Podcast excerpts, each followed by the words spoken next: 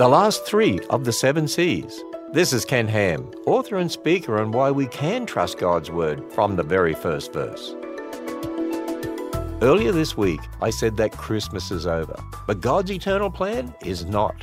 You see, the penalty for sin is death, and because we've all sinned, we all deserve death. But from the beginning, God promised a Savior. This Messiah finally arrived as a baby, born of a virgin in the town of Bethlehem. Jesus, fully God and fully man. He lived a perfect life and then went to the cross and died in our place. His perfect sacrifice paid the price for our sin. Then he rose again. But God's plan isn't finished. Jesus will come again at the consummation, make a new heavens and new earth, free from death, suffering, and pain. Discover more about God's eternal plan of redemption when you go to our website at answers radio dot com. You'll be encouraged at answers radio dot com.